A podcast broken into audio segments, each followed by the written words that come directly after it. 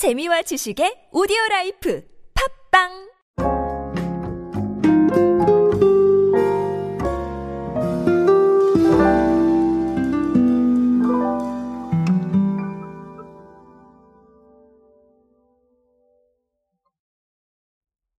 저는 피자를 가장 좋아합니다. 사실 피자라고 하면 뭐 여러 가지 종류가 있죠. 예, 뭐 어떤 종류라도 상관없습니다. 아, 피자는 정말 좋아하는데요. 어, 그렇다고 해서 뭐 토핑이 많이 들어간 걸 좋아하는 건 아니에요. 어, 기본적인 피자들이 가장 맛있기는 한 것 같습니다. 자, 이거는 제 취향에 대한 이야기고요. 어, 그러다 보니까 피자 이야기하면 가장 신나는데, 자, 오늘 주제는 피자입니다.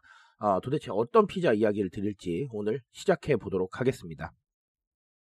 안녕하세요, 여러분. 노준영입니다. 마케팅에 도움되는 트렌드 이야기, 그리고 동시대를 살아가신 여러분들께서 꼭 아셔야 할 트렌드 이야기 제가 전해드리고 있습니다.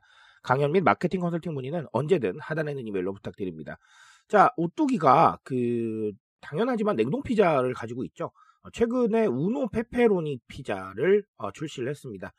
요게 1인용 피자예요. 자, 그래서 혼자서도 부담 없이 즐길 수가 있다라는 건데, 어, 뭐 저는 개인적으로 1인용 피자보다는 네, 2인분 이상을 먹고 싶기 때문에 구매를 해도 두 개를 할 것 같습니다. 자, 그렇다면 어, 요거에 영향을 준 트렌드들을 좀 봐야 될 텐데, 자, 일단은 제가 찾아보니까 지난해 3월 기준으로요.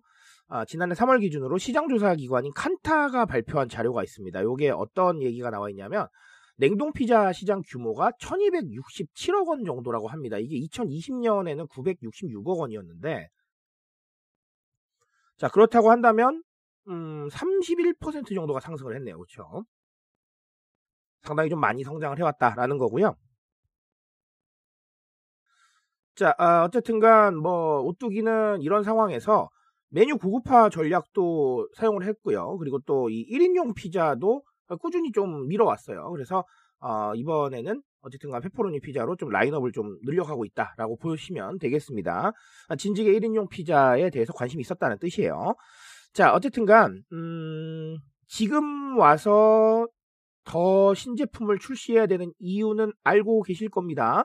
최근에 뭐 소식 트렌드라는 부분도 좀 있고요. 그리고 또 어떻게 보면 어 각자의 상황에 따라서 좀 소비하시려는 부분들이 많다 보니까 아, 그래서 그런 부분들을 좀 반영을 하기 위해서 이미 관심은 있었으나 아, 지금 조금 더 관심을 보인다. 이렇게 보시면 되겠습니다. 자, 그래서 어쨌든간 음, 제가 조금 더 얘기를 드리면 전자레인지하고 에어프라이어 조리에 사이즈가 특화가 되어 있대요. 그러면 편의성도 아주 좋다. 이렇게 보시면 되겠죠. 자, 아, 그러면 오늘 두 가지를 간략하게 말씀을 드려야 될 텐데, 아, 일단은 냉동 피자 시장 규모가 성장하고 있다라는 것과 전자레인지와 에어프라이어 조리에 특화된 사이즈다. 이 부분에 좀 주목을 해보죠. 편리미엄입니다. 그렇죠? 어, 냉동식 피자가 가장 편한 거는 사실 조리거든요. 그렇죠? 어, 어떻게 보면 내가 그냥 사다가 넣어 놓으면 어떻게 보면 이거를 필요할 때 바로바로 조리가 가능하다는 이 강점이 있거든요. 어, 피자도 뭐 물론 그렇습니다. 어, 주문을 하게 되면 사실 빨리 오죠. 네, 그렇기 때문에 굳이 내가 집에서 피자를 만들 상황은 없을 것 같기는 해요. 자, 근데 조리도 간편하고 가성비도 있고 그렇다면 네, 괜찮은 거겠죠. 자, 그러니까 냉동 피자 시장 규모가 좀 성장을 하고 있는 게 아닌가라고 아, 보고 있습니다. 편리미엄이 크게 연관되어 있는 것 같고요.